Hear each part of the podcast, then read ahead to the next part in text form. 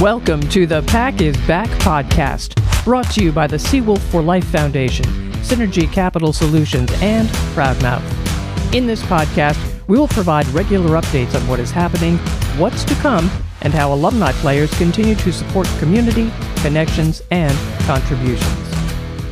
Hey, everybody, welcome back to the Pack is Back podcast. I am your host, David Vallieres, and I'm very excited to bring on uh, John Hill today in my mind, and and I know uh, for a lot of us, just a, a future Hall of Famer here. He's a UAA player, UAA coach, now uh, scouting in the NHL. So we're looking forward to to chatting with him. Um, and uh, with that, Coach, I just a quick hello from you, and then let's just jump right into it. David, it was uh, so wonderful to run into you at Notre Dame this year and to reconnect after so many years. And uh, it just reminds me of what I enjoyed most about coaching, and that was the relationships with the players. That knowing that most of them were going to last my life.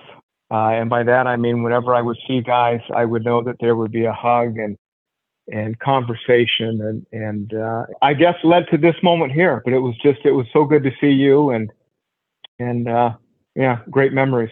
Yeah. Yeah. And let me just fill the guys in for listeners.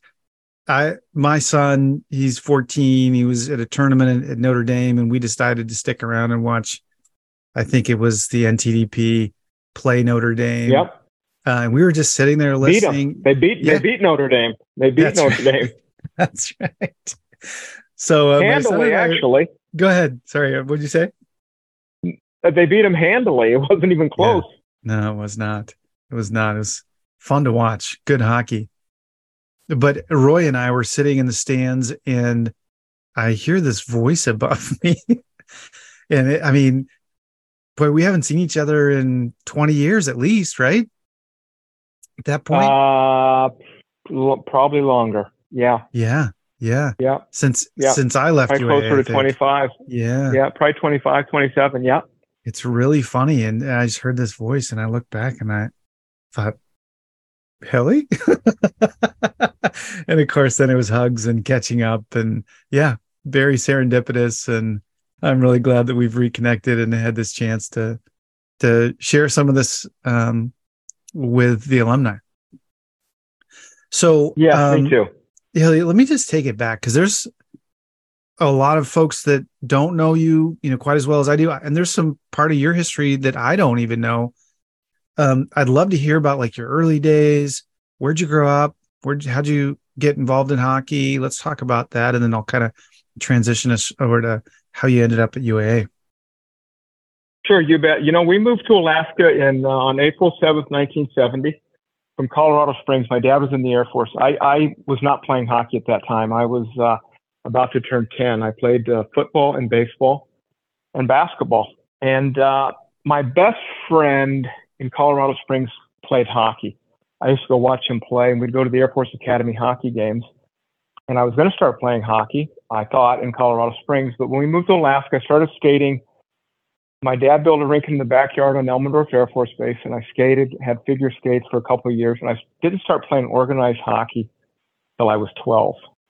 Wow. Which is late, um, really late, actually, as you know. Yeah. And uh, the coaching back then in the early 70s was really just volunteers. We had the AHA, certainly appreciated what the, the, the parents did in the organization. We had, uh, at the time, one indoor rink, which is uh, was Anchorage Sports Arena, which is now the it's uh, the place on Fireweed. It's um, office supply place.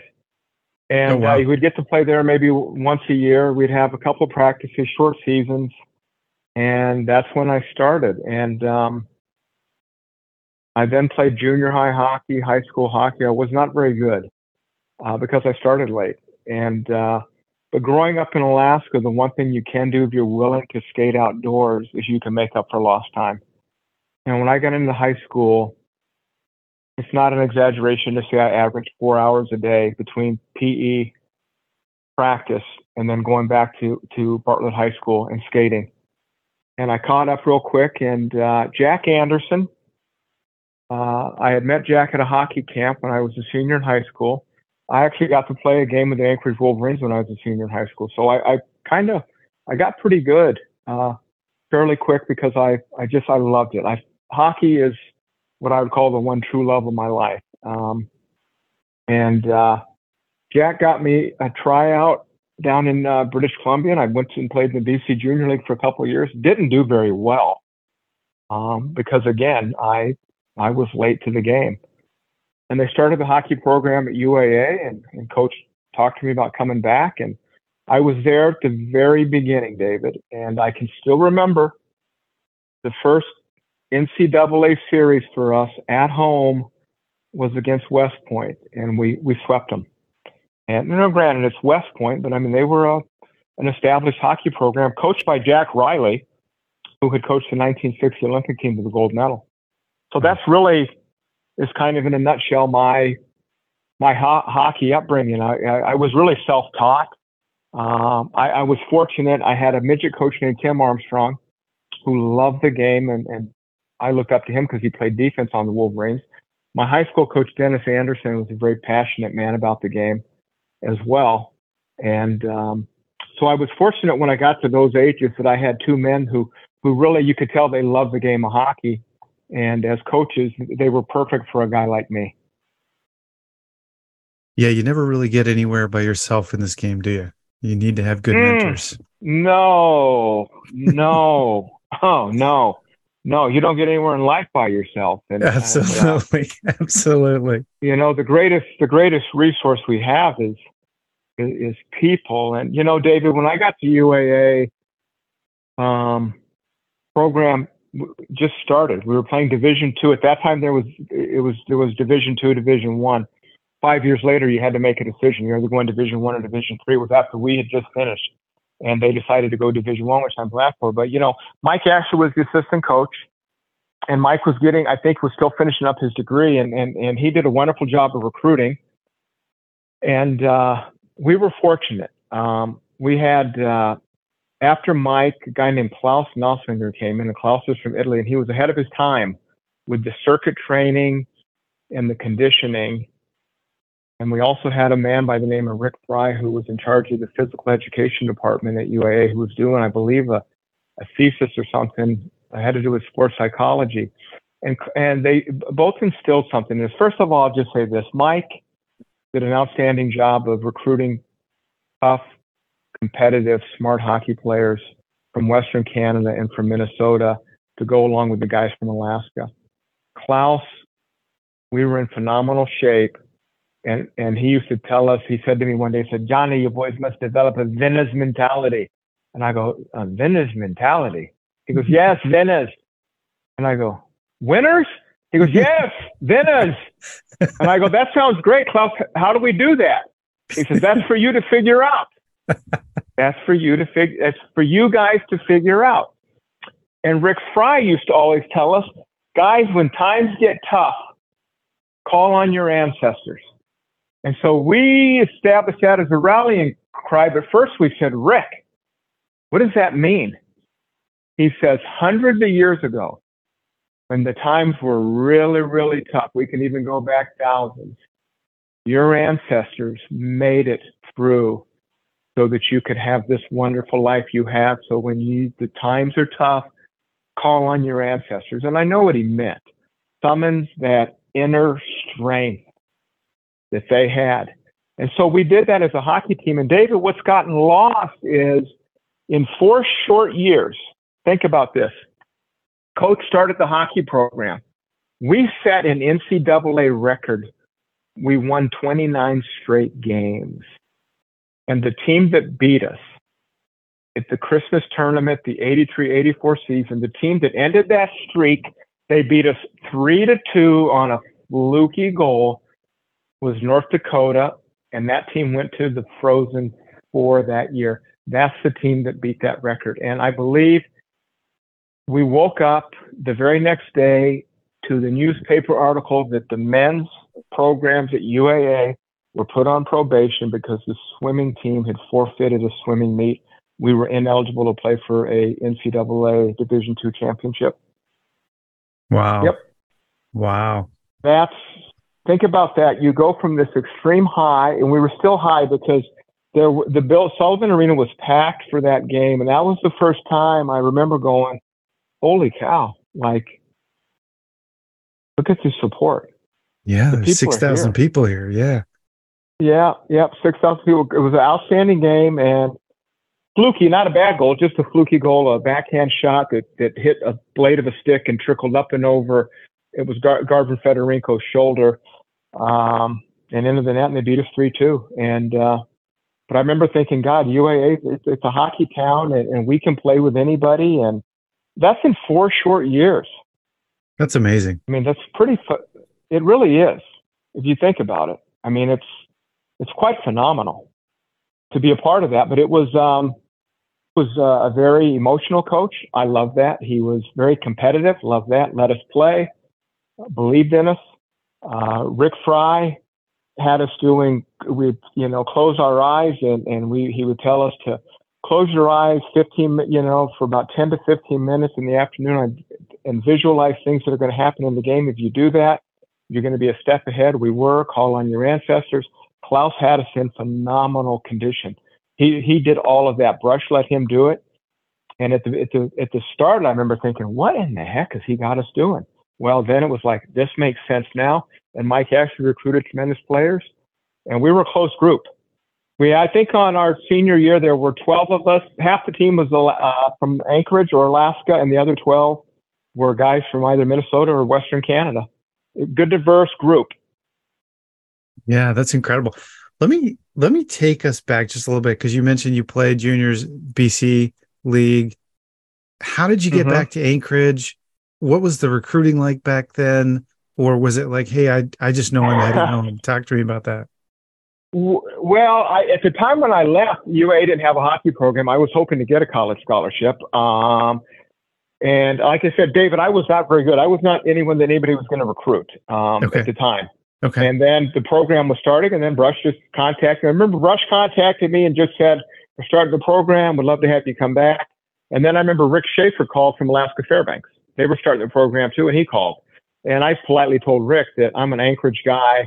Uh, no offense, all the best to you, but um, if I'm going to play college hockey in Alaska, I'm a Seawolf because I'm an Anchorage guy. and uh, that was it. I, re- I really didn't have any other options, and there was no there was no real recruiting. It was, hey, if you want to come back, love to have you. And I was all in because I, heck, I didn't have any other options. And quite frankly, I was, uh, David, I thought I was going to spend my entire life in Anchorage. I yeah. loved Anchorage, still love Anchorage. I was just back from my niece's wedding last month. I, it's, it's home. But yeah.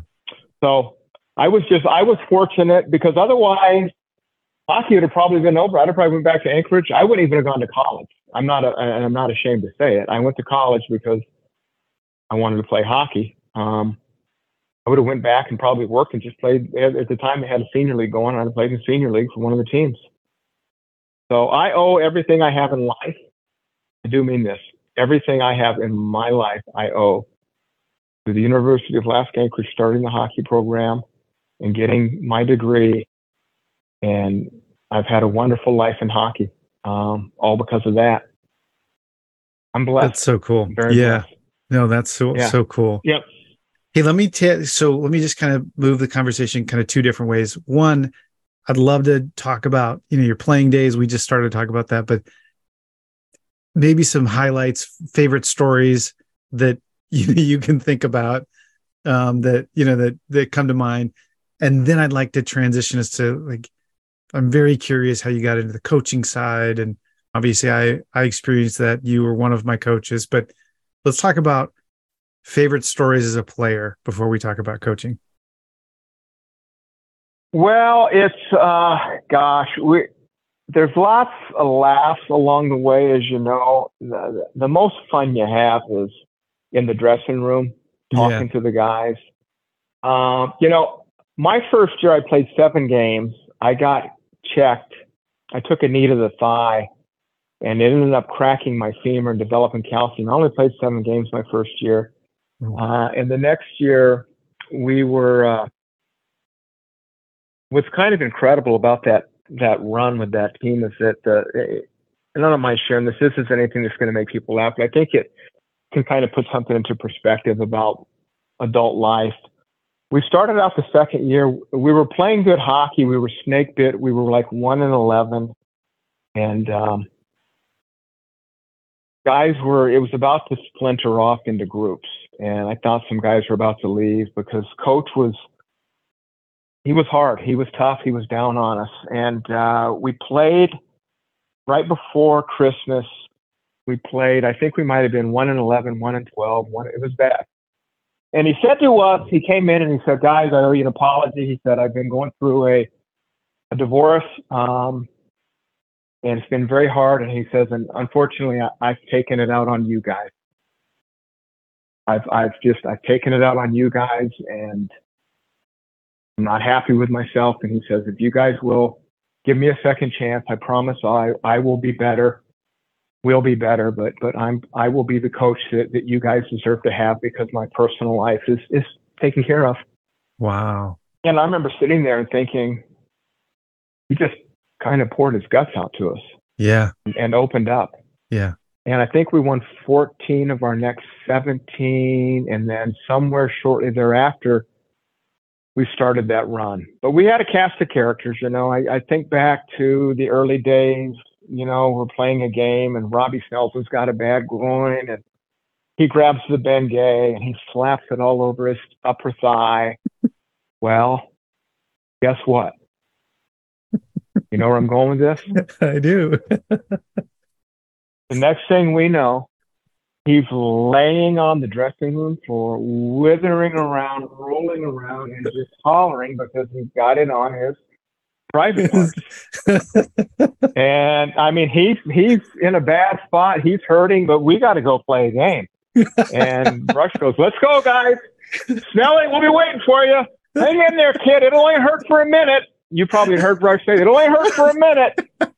And so we all go. The guys are stepping over Snelly, and we're making our way back. And you know, we're five minutes into the period, and all of a sudden the door opens up, and, and here comes Snelly. I mean, he's sweat pouring down his forehead, and we just look at him like, "You're a mess. Like you're a complete mess." Oh God!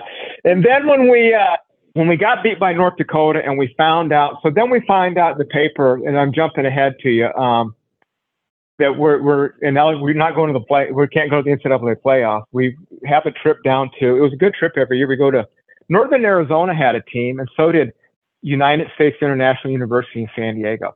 So we fly down from Anchorage to go to Flagstaff and play Northern Arizona, and then we buzz over to um, San Diego to play USIU in front of about 10 people, but we're still in San Diego. We're having a good time. And the bus breaks down and, and, uh, Snelly and a couple other guys, they climb up this hill because we're waiting for relief and they're going to get as much sun as they possibly can. Well, they start chucking rocks down at us. They think it's funny. They're, they're way up top. We're down below. They start throwing rocks at us. Well, a couple of those guys got strong arms and we're throwing them and someone nicks, why is it always Snelly? Nicks him right under the eye. You know, he drops down again. It's like, no, you started this. So just settle down.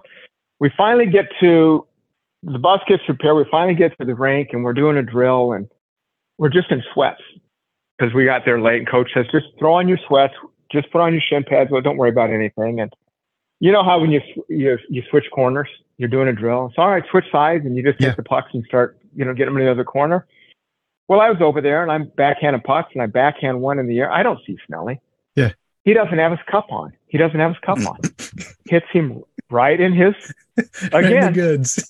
now in the goods, he drops down the ice. Now he's got one hand on his goods, one hand under the cut under his eye, and he's rolling around again. and it's just like, Snelly, you're a mess.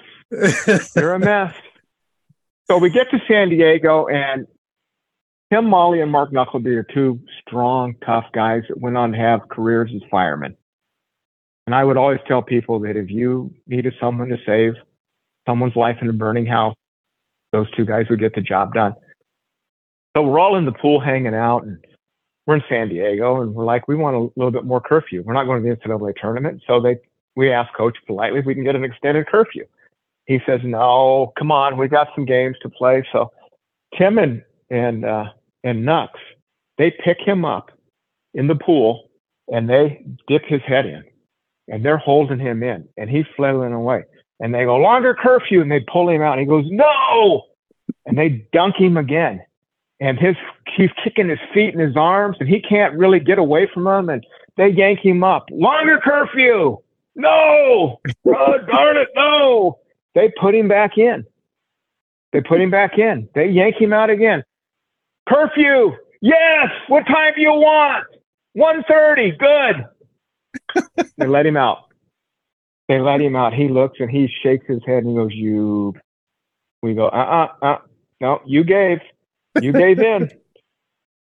So anyway, we had a good time, uh, David. I think that uh, really proud now to have been a part of when the program started and to have had success at that level so that it was i think easier for coach because you you to go division one it was you had to you had to be committed scholarships yeah, sure. division three was no scholarships and i think because of the success we had it was easier for him to go to the university and say, we need to go Division One. We've got Sullivan Arena. We've got a facility. We've proven we can be competitive. So now that I look back on it, I go, you know what? Job well done by everyone involved, and I'm proud to have played a part in it. Well, I love this story, and I can just picture him flailing around. Um, oh, he was flailing. Oh he was flailing. No, they were they they were not they were not they weren't just dabbing him in. No, they had him. he was down to his waist. No, and if you know these two guys, if oh, you yeah, know these two, and I don't know if you, yeah, no, they're, they're yeah, no, we used to, yeah, uh, but they're big, strong, tough dudes, yeah. and yeah, yeah. no, it, especially Timmy. Like Tim, there were times guys had to knock Tim off guys. I, I, I you know, this probably isn't the appropriate venue, but I, I, I witnessed a beating one night out with Tim because some guy slapped him. Yeah. And I mean a beating to where yeah. we had to get him off or he was going to kill the guy. Hey, Tim's brother, Bob, won the 1984 silver medal at the LA Olympics, super heavyweight wrestler. And when he yeah. came up to Alaska, I said, finally, I got someone who can handle Molle. Like I'm sick of him just running roughshod over us all. Yeah. And he looked at his brother, Bob, and he said, Bob, if you want to go out in the yard, we'll go out in the yard, but you and I both know who's winning this. And I'm like, go get him, Bob. Go get him, Bob. Silver medal. Go get him. Whoop his ass. Bob didn't budge. I was like, okay. Like Bob didn't budge. Mm-hmm. And I was like, okay. I mean, I knew Tim was a bad man, but yeah. Yeah. Yeah. yeah. So no, we were getting a late curfew. it was happening. Curfew. It was happening. it was it, it was happening. And we just sat back and giggled. We're like, that's great. Good that's job, great. guys. Let's go have let's let's go have some fun. That's awesome. We earned it. We've earned oh, it. Man. I love yeah, it. We earned I love it. it. So let's transition to coaching. I'd love to hear the story about how you first got into coaching, uh, what that experience was mm. like. Fill me in. Yeah. Well, when I uh, went to UAA, I, I was going to be perfectly content, David, um, getting my degree in physical education and going back to Bartlett High School, coaching hockey and teaching PE because I when I was in school, we had Sam McGowan, Larry Whitmore, and Dennis Anderson. Those were our three PE teachers. And Dennis Anderson was my hockey coach. And they got to show up to work every day wearing sweats. And I thought that, and they coached teams and they taught PE. And PE yeah, was my favorite gig. class. Yeah. And I thought, you know what? I'm in. I'm all in. Well, I was, when I finished UAA, I went to uh, Muskegon. Uh, they were in the International Hockey League, and I tore my MCL. And let's go back after that. I want to tell you a funny story about that that you guys will like. Okay. So I tore my MCL in the first preseason game and uh, went back and I, I had a couple classes. And next year I wanted to keep playing hockey. I went to the, back then it was the Atlantic Coast Hockey League. I was on the Virginia Lancers. And uh, my claim to fame as my line mate, and we're still in touch these days, is John Tortorella, the coach of the Flyers now. Oh wow! And then I went to Milwaukee the following year. I didn't make it, shouldn't have made it, and I uh, went back and I had to finish up a couple classes to get my degree. So at this point, I'm like 27. And while I was doing that, I was working at a there was a hockey shop on Huffman called Silver Sticks, and the phone rang one day. And the year I was injured, when I tore my MCL, I helped a guy named Ken Ross coach the AHA Pee Wees. And a player named Corky Brown who was in Dubuque. I know both said, of those hey, guys. John, he says, yeah, he says, hey, John, we're, I'm calling you to try to get a phone number for someone that we're, we're going to make a coaching change down here in Dubuque. And I said, well, I can give you the guy's phone number, but I said, I think I got a better candidate than him. And he goes, who? And I go, me.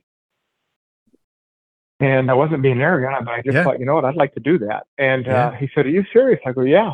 And uh, they were conducting interviews, and I, I just took a chance. I flew down, unannounced, uninvited, and interviewed and got the job Not a boy. and I was in so far over my head, David. Now they had only won six and seven games. Um, my first year we went eight and forty. I was in way over my head, and, and I was very down. Yeah. And uh, Scott Owens was the coach in Madison, and at the end of the year we went uh, up to watch some Minnesota high school stuff to do some recruiting and. And I remember Scott saying to me, so John, he says, I know you're not gonna, you're gonna have a hard time believing this, but he said, you have caught on faster than anyone I know. And I know that you're down in the dumps, he said, but give this another year. He says, I, I, I'm being sincere when I say that to you. You have what it takes and, uh, and, uh, you need to stick with this. So I was fortunate enough, had some, you know, some good young guys coming back. Jack Cole was one of them. But what I was able to do was convince these twin brothers named Peter and Chris Ferraro to come to Dubuque. They won a Yeah. national championship at Maine. Uh, Peter played on the Olympic team. Chris was the last cut. They were going to go to Weyburn. I'd met them during the summer, and I convinced them to come. And I just told them, I said, "It's a really, it's a really, really good league." And I said, "We're we're a really, really bad team." Uh, I said, "I'm not going. I've never will promise anybody anything. Um, you have to earn it. But I can tell you this: I'm I'm the head coach. I know what we've got coming back. I know how good you guys are, and I see you playing a prominent role and playing a lot and and being challenged. It'll be a good league for you." And they said, "Well, we'll, we'll think about it." And I thought, "There's no way they're coming to Dubuque. We're we're terrible." and they called me and said, "We're coming. We're coming." So we went from eight and forty, David, to making it to the uh, national junior A tournament. We lost in the semis. I was not a good coach. Um, I got better, um, but I think I think I worked hard. Um, I think I always had a good attitude. Yeah. When I say I wasn't a good coach, not so much a tactician um, at that time in my career, um, but I allowed guys to just play. Yeah. I wasn't going to put restrictions on them. I wasn't going to cross the red line and dump it in. I might have been early on, but then I learned no. I why we don't want to give the puck away. The fun part is when you have the puck. So I want you guys to make plays. If you make mistakes, we'll live with it. Let's just be responsible and and try to have some fun. So I had the two years in Dubuque, and then from there I went to uh, UAA. But that's how my coaching got started. It was actually a phone call from Corky Brown, and really they didn't have a strong pool of candidates. This was back in 1989, Yeah. and I I I I took the chance and went down on my own and basically uh, knocked the door down to get in. And they had had a previous pipeline to Anchorage kids when Jack Barzee was there, so I think that that's what convinced them. You know, they had we had a good pipeline in the 80s with the Corey Wrights and Steve McSwains and Harry Armstrongs and Mikey Cusacks and Cord Cernich and Bill Cody and Joey Hayes. I mean, there's a, a lot of guys and uh, maybe he can recreate that. So I think that's why I got the chance. Um, and, and junior hockey, to me, if anybody wants to get into coaching, I think it's the very best level to get to to get get started because you you got to do a bit of everything. You've got to recruit, you've got to coach, you've got to find uh, good billet families, you've got to handle travel, you've got to handle scouting, you've got to handle budget, you've got to do a little bit of everything and it's just a good way to break into coaching. Yeah. What's interesting, I'm just listening to that part of the story and just thinking like, I haven't heard Corky Brown in a long time. He's an Eagle River kid, know him. Um, and then Ken Ross coached with Dennis Sorensen when he coached me, and we won our first national Yeah. championship. And then the extension of that story, this Peter and Chris, I started off in Waterloo. I was in the trade They that got took Peter and Chris to oh. Waterloo and took me to Dubuque. Yeah, oh, that's how I got to oh, Dubuque. that's oh, is that Isn't that amazing? wow. Yeah. I didn't know that. Yeah. Yeah. I still stay in contact with them. I ran into them this year at a rink. So just like you, know, walked into a rink in Chicago Yeah. and they were like, John. And I looked, I go, Peter, Chris. And we're, we're, we stay in touch. That's awesome. Yeah, because oh now, well, the, the the thing is, this is now you guys as kids are at that age that Yeah. I'm going to be looking at in terms of the draft.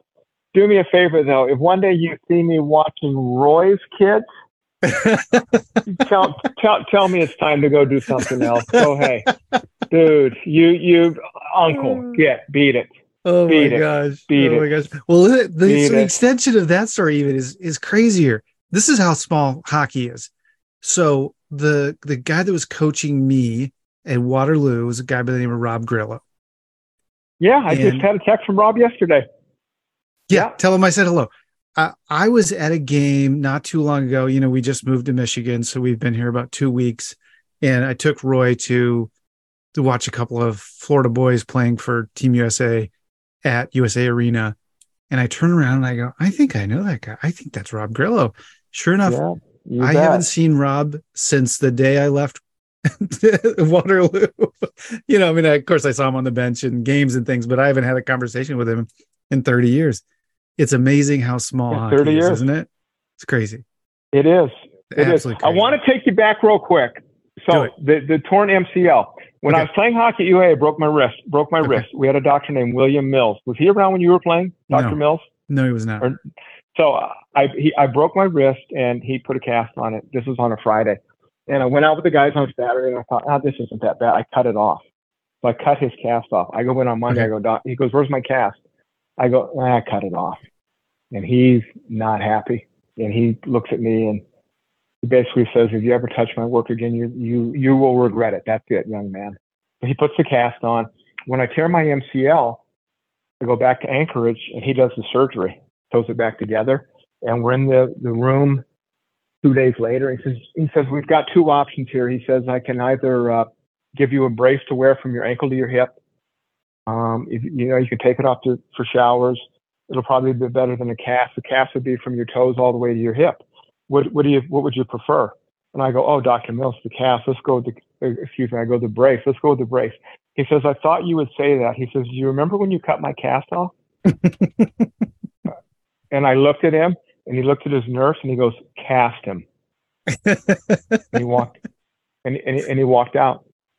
Oh, he got me back. Got me back. He said, "Ca- cast him. Who, who carries a grudge? Oh, oh, oh, doctor, he got me. He Oh got me back. gosh. It's, it's so, it's perfect though. Because you know, in this world we live in of this sports, you're always thinking, I'm gonna get that guy back. yeah, yeah. Like I'm gonna get him back. It's coming around. It at might some be point. in a week. It might be a month. It Yeah. might be a year. It might be ten years. I'm gonna get him back. Oh, he got me back. It was it was three years later. He got I me. love it. I love it. He got you. Yeah, he got me. Oh man. So take me from we're coaching in Dubuque. We've arrived as a coach at UAA. Talk to me about that experience. Um, take me from there. Well, the first was at UAA, they had just uh, they had uh, went to the NCAA tournament. They had beaten BC. They got beat by Northern Michigan. A really, really good hockey team. Really good team. And um, we made it to the NCAA tournament. We got beat by Lake Superior State, but there were like uh, I think like 12 or 13 seniors. So the very first year there, I spent most of my time recruiting. Now the the following year, we were an affiliate member to the WCHA, and then the next year, full fledged member. And what people probably don't remember is that team. That would have been, hang on a second, hang on, hang on. 93, 94. That team set a record for points in the WCHA by a first year member. The team was Wow. like two games under 500, which is pretty darn good. Um, it, with with the bulk of the guys being freshmen and sophomores, and then the following year, uh, oof, think we had single digit wins. It, it was tough. I mean, you played you played in the WCHA. I never did. I, I coached in it for 20 years, but I never played in it. But it was tough, and um, and then I went through some personal stuff. I, I was going through uh, a good friend, Bonnie Cusack, died um, December 20th, 1992. And uh, made a decision a month later, David. I think I've talked to you about this, maybe not to, to stop drinking. Yeah. And didn't know if I could, but I did. I'm, I've just passed the 30 year threshold. So, uh, and then in 94, 95, you know, my marriage went south and it was, all, it's all my, I, as I told, her name was Michelle, and anyone who would listen, I, I take 85% of the blame. I said it probably should be more, but I said I had to draw the line at 85%. I'm like, I can't take any more than 85%. So for me, it was personally um, a bit of a challenge in life, but I don't think I let it affect the coaching. Um, I was proud of the fact that we, again, I'm part of a program that is joining the WCHA, and we have some the first year we were very competitive. Uh, not so much the next year, which was tough. It was tough, especially when you're from Anchorage and you know a lot of people, right. and you feel like you're letting people down. Like you literally felt like you were letting people down. Yeah. Um, because you're not winning hockey games. When in reality, and I say this, but it, it's probably not true. It, it's they're just games, but it's it's your life. It was my life. It was you. The the student athlete's life. Um, right. You know, good good fan support. You just you felt like you're letting everybody down. And I was there for four years, and then um, I got a phone call from uh, Don Lucia uh, in August, which was late in '95, to see if I would have any interest in going down to Colorado College. Now, full disclosure is two years earlier, he had when he got the job there, he had offered me a job with him and um, my wife uh, didn't want to move again. She just didn't want to move again. She wanted to stay back in Anchorage, so I, I turned the job down. So when he called this time, I knew that if the offer came, I, I would take it because I needed to go personally and professionally. Absolutely. Um, just gone through a divorce, and then uh, in order to grow as a coach, you can't stay stagnant. You can't stay in one place. Um, Change I didn't good. handle it the best change is good. I didn't handle it properly though when I left. I, I should have spent time with all of the players, even a short time individually, if not face to face on the phone, explaining why. But it all happened so quick, and I, and I was out. It was like it came in August, and I had to get down there. I had to go to work. Yeah. But I I, I, I regret that. And then I went there for four years, and uh, we went to two Frozen Fours. First year lost the championship game to Michigan in overtime went back uh, the following year, and then went to two NCAA tournaments after that. I, have told people this uh, was the four best years of my life, factoring in everything, uh, yeah. professionally and, and, and personally. I was a face in the crowd. Um, I was able to go to Avalanche had just come to Colorado, I'd go up to games because one of their equipment managers was Mike Kramer, who I had hired in Dubuque. Yeah, I know Mike. And Mike, Mike was just always, us. yeah, you you know Mike. Mike yeah. would go, hey John, you know, come on up. I got tickets. So I go to games. I go to Bronco games, Rockies games, concerts. No one knew me, and we yeah. had a good hockey team.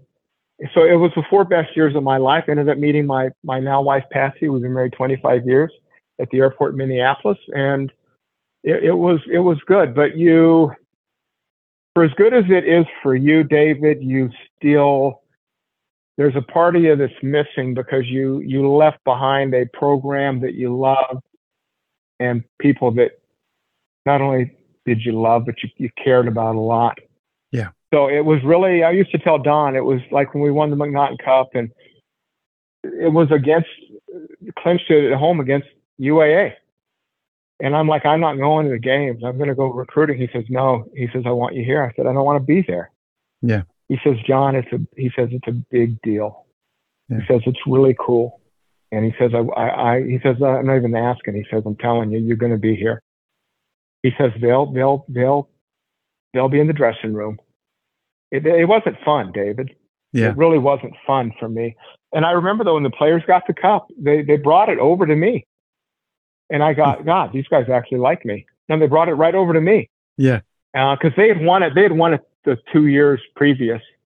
and they brought it over. It made me feel good, but it was not. I couldn't fully enjoy it because it's against Alaska Anchorage. Why couldn't it have been against Wisconsin or Minnesota Right. Duluth? No, it's Right. UAA. It's UAA. I'm like, really? So it it's it was good, but it was I was not 100% at peace, if that makes any sense. Yeah. It does. Yeah. It's uh Yeah. for those that haven't lived in Alaska, it's tough to put that into a tangible context, but there's just something about being a part of that community. You're always going to be a part of that community once you're in it. And uh yeah, so I, I get the way I, I understand the feeling. A sense of Yeah.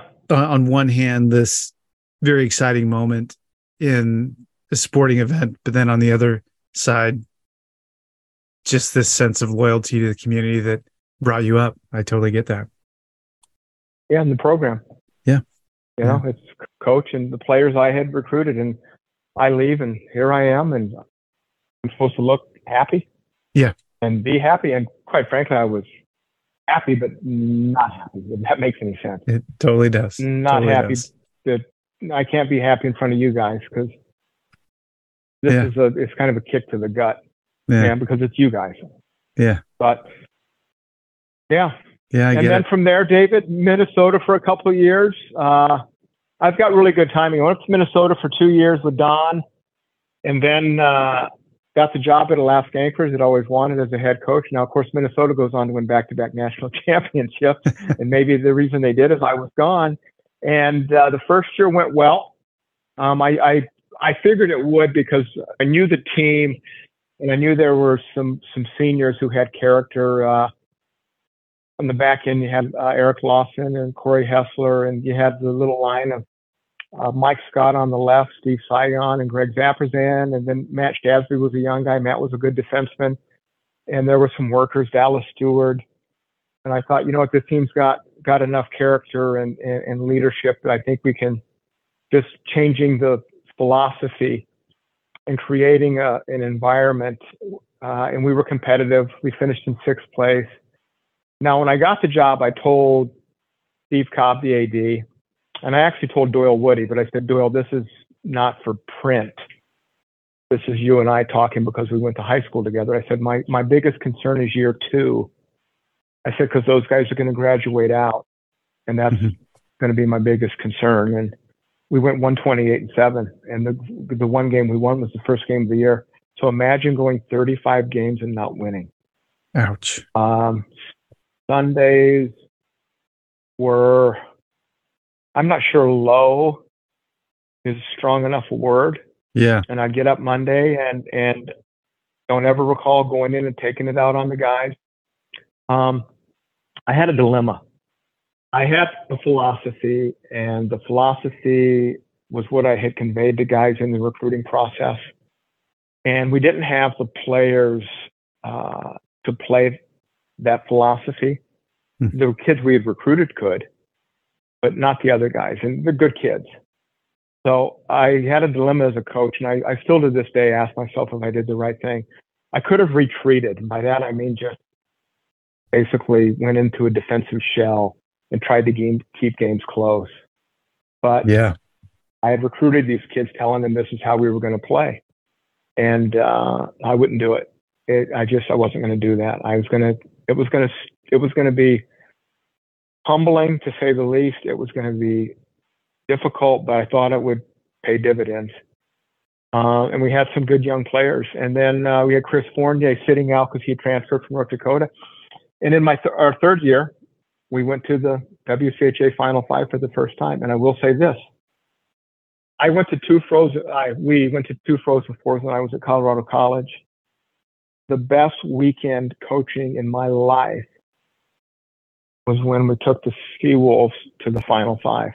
Now this program had gone, I forget how many years, uh, never winning a playoff game, and we went to Wisconsin and we won in three, and we won the Sunday game handily, and. uh I still remember getting on the bus as we pulled out of Madison on Monday morning to head up to St. Paul, and standing in the the uh, you know next to the driver where the steps are, and looking Yeah. back, because I remembered, I don't know if it was Kurt Hyder or Doyle Woody, but they said to me, said, can you give me the final five once? I just want to experience it once. And I go, we're going to get you there.